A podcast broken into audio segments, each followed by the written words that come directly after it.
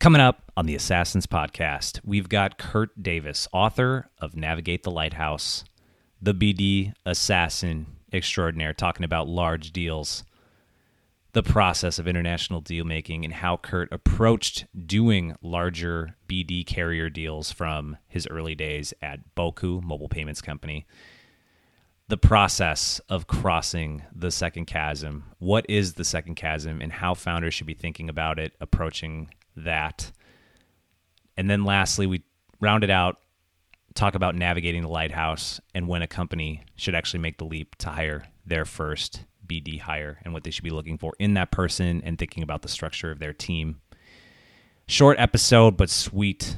Kurt uh, is a true BD extraordinaire. All right, without further ado, Assassins, let's get into the show. Giddy up. See them dollar signs, grind. Assassin state of mind, hustle, grind. See them dollar signs, assassin state of mind, assassin state of mind, hustle, grind.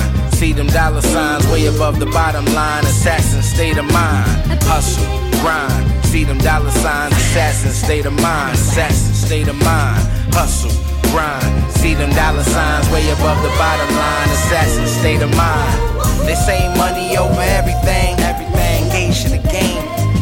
for a wedding ring, salary, startups, crypto, stock exchange. Appreciate every penny, pocket change.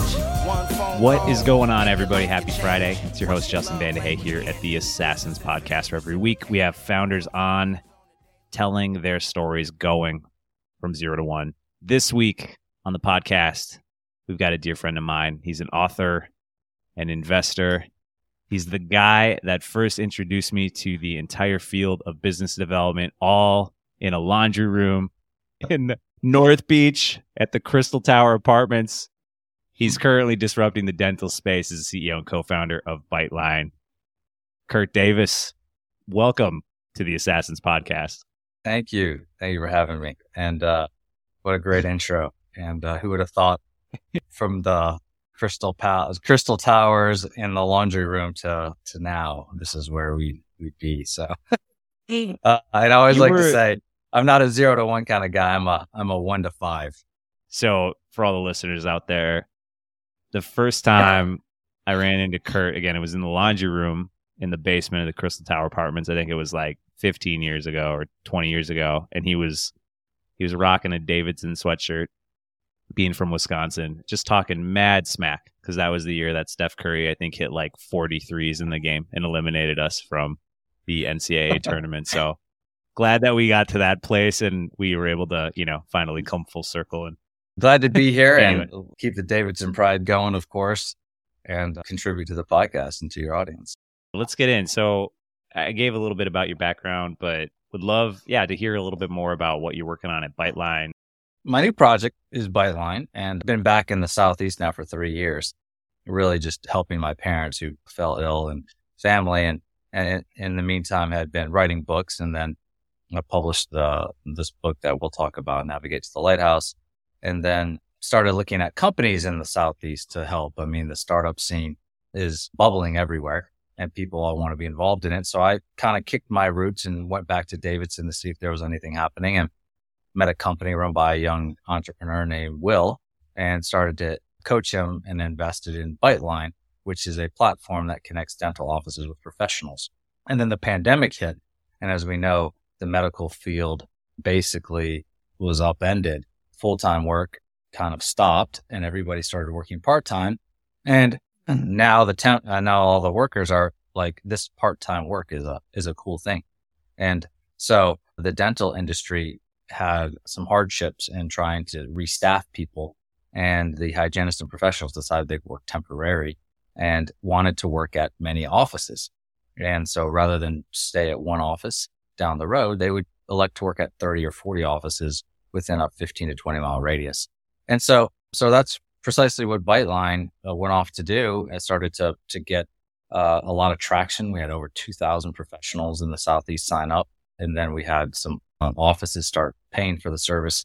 And earlier, uh, middle of last year, Will decided he was getting a bit burnt out and asked me if I'd like to come run it. And I said, yeah, I'll come run it and see how it goes. And Since then, we've kind of grown the company 5x uh, in six months and are in the process of raising money and growing our footprint across North Carolina and South Carolina as I speak. And uh, so we'll see how it goes, but excited about the idea, excited about the grander vision, which is helping medical staffing facilities all around the country and, uh, and then going from there. Yeah, I think it's talking about going back to your roots.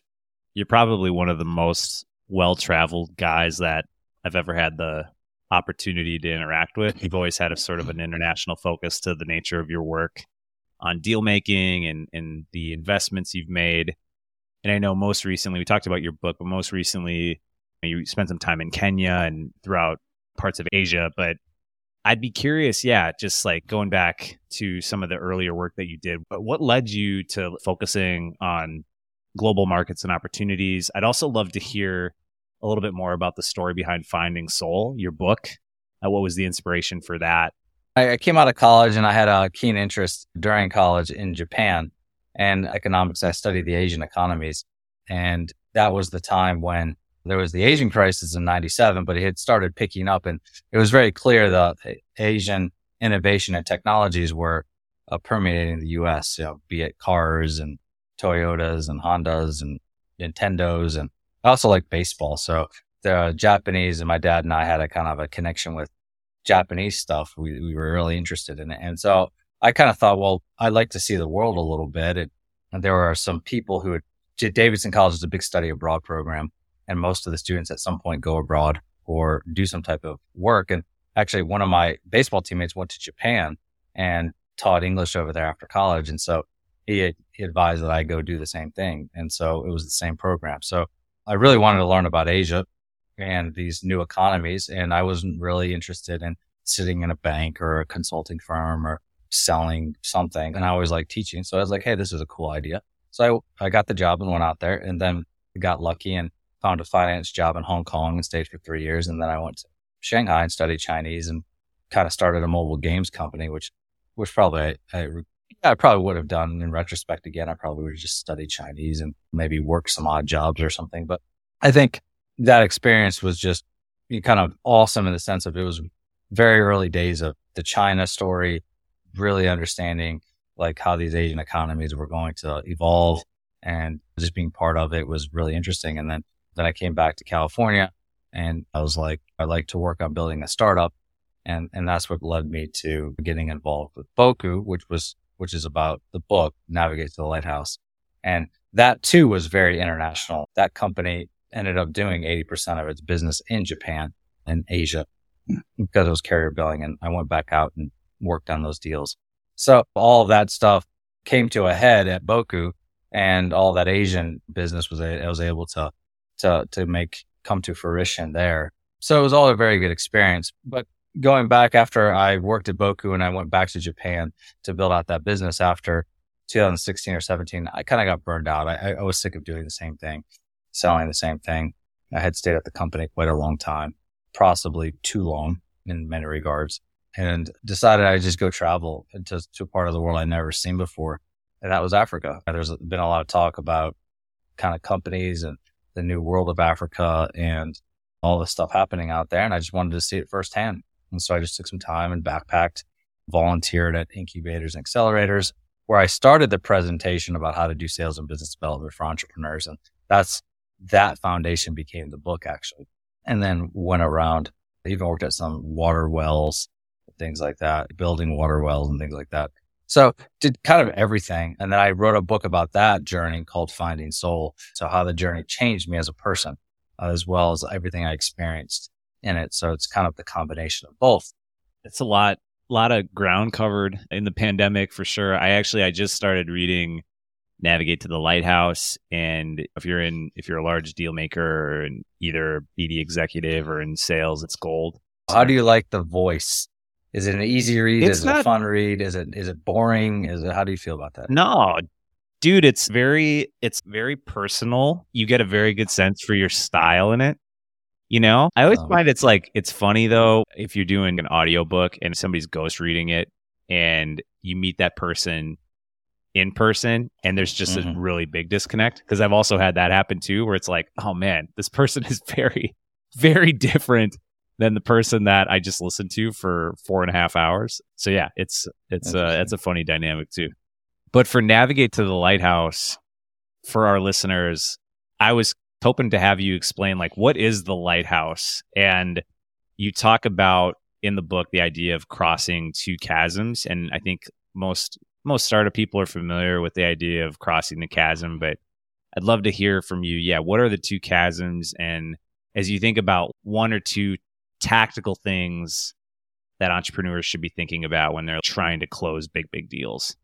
So I think, you know, when we talk about crossing the chasm, Geoffrey Moore's book, you know, is dated 20 years ago, but he talks about how do you kind of move from this early adopter market to the, the, the next phase of people. And a lot of the stuff that he talks about is, is right. He talks about the partnership mentality, the consulting, the getting other clients to re, you know, use as references, you know, some of these basic things. But the, game has changed because some of the deals now are so massive. And so you can't walk in with a salesperson and a technology engineer to go close a deal in that first chasm. But in the second chasm, when you're dealing with Microsofts and Apples and whatever else, you got to walk in with the full house. You got to walk in with your investors, your CEO, your CTO, the, head of business development, all the way down to maybe the engineer working on the implementation project. So you need a full on team. And this is called team sales and it's in the book and, and how you get your team, how you galvanize your team. And it's very important because they need to be resourced as well. The other is about planning and strategizing, really trying to understand the, the reason these companies are going to buy or partner with you to understand economics to understand competitive advantages, how the technology plays into their strategic thinking. We're not talking about selling Salesforce. We're talking about a, a project that significantly impacts the other company as well as your company, right? And so that's a strategic deal. And you need to understand what the factors are in, in involving their analysis of you as well as your analysis of them. And so that part is really important at the beginning and in the decision making process. So at the end, the secret sauce really is how do you get the lighthouse to dance? How do you get them to listen? What, what phrases do you say? Do you make ostensible threats? Do you make, do you threaten that you won't work with them, but you'll work with their competitor? Do you understand the priority checklist on their side? Do you understand where you stand? Are they really being honest with you or are they, are they dragging you along with another competitor? How do you know what to say vis-a-vis other competitors? We have a whole sequence of words, phrases we use to to talk about that. So, and then you know, how do you get this thing over the, the finish line? You mentioned obviously the experience with Boku was pretty informative on how you think about deal making. Again, the intersection of a lot of the global work you did, and y'all were doing these large carrier deals, and you were it was obviously like a crucial part of the company's mm-hmm. growth and revenue strategy. And as a first time founder, thinking most of our listeners here are first time founders. What are, what are like a couple things that founders should be thinking about in terms of timing of their first BD hire? Mm-hmm. if they're trying to do bigger deals and as the first BD hire inside of a high growth startup like Boku, you know, what should that person do to be the most effective that they can in their role? Well, I think when to hire is, is important. Now, a lot of companies are doing founder led sales which fine at the early stage might work fine. I'm not sure that's a great use of time, but it's fine. But once you start to really penetrate that early adopter market, you have to start to think, what do I do to get to the next level? And that's, that's kind of when you should start to hire the BDE guy or a girl. It should be early enough to, to know that, Hey, this is not going to last forever. We need to, to shift somewhere else. And that person needs to come in and start thinking about that. And then for them to be successful, corporate planning, planning at the company level is very important. Knowing where this person's spending time, knowing how much, how much time on the deals, how the deals are moving, what kind of traction they're getting, clear transparency and communication discussions with these other companies, and then patience, right? Just kind of trusting the process.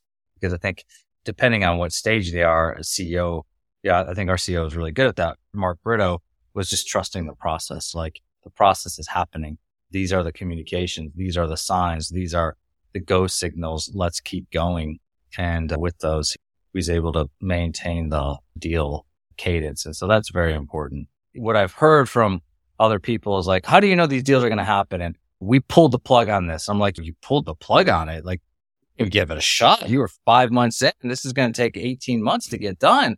And so what happens is, is you get immature entrepreneurs who don't understand the deal cycles of these big deals. And uh, I think there's a section in there. I think the start of the third chapter, I talk about know the deal cycle.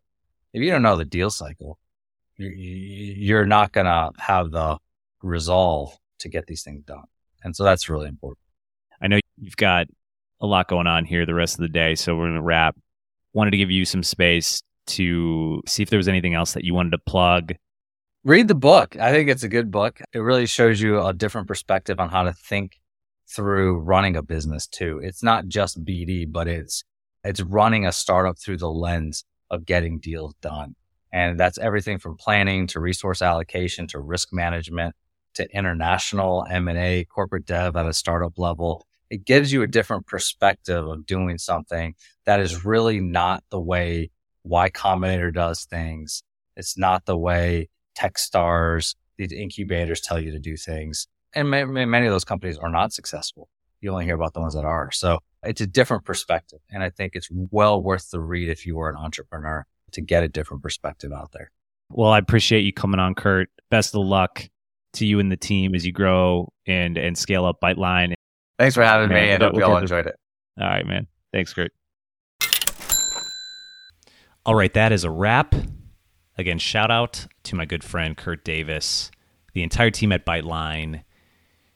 If you are a BD professional or enterprise sales professional, strongly encourage you to check out Navigate the Lighthouse, uh, thinking about ways to build the case for business development in your company. Or if you're a founder just trying to figure out when to hire your first BD hire, it's a great book. Strongly encourage you to check that out. Uh, this week, I'm actually going to be in Toronto at the Collision Conference, going to be facilitating a panel on sustainability with three exceptional founders. So be on the lookout for that. If you're in Toronto, check out that panel on Thursday.